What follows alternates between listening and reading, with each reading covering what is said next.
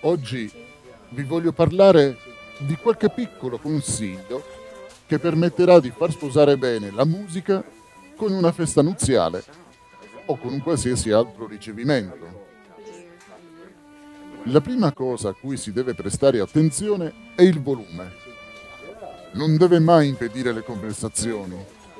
Man mano che la festa avanza, le conversazioni tendono a diventare più animate, ma proprio in quel momento è probabile che si aprano le danze.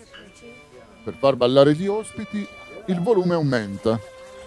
La musica, che prima aveva un volume soft e che era utilizzata come semplice sottofondo o colonna sonora, adesso diventa più rumorosa. Ma potrebbe ostacolare la conversazione di chi resta seduto. Un ricevimento di nozze offre ottime opportunità per stare in piacevole compagnia di altre persone come sarebbe ingiusto se la musica avesse un volume così potente da rovinare questa opportunità.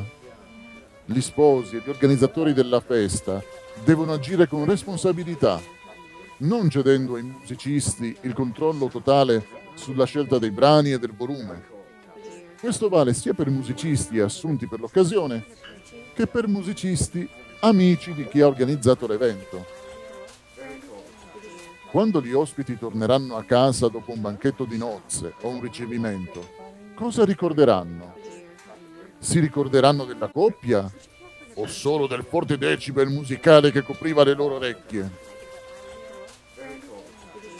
Quando è ben organizzato, un matrimonio sarà ricordato felicemente.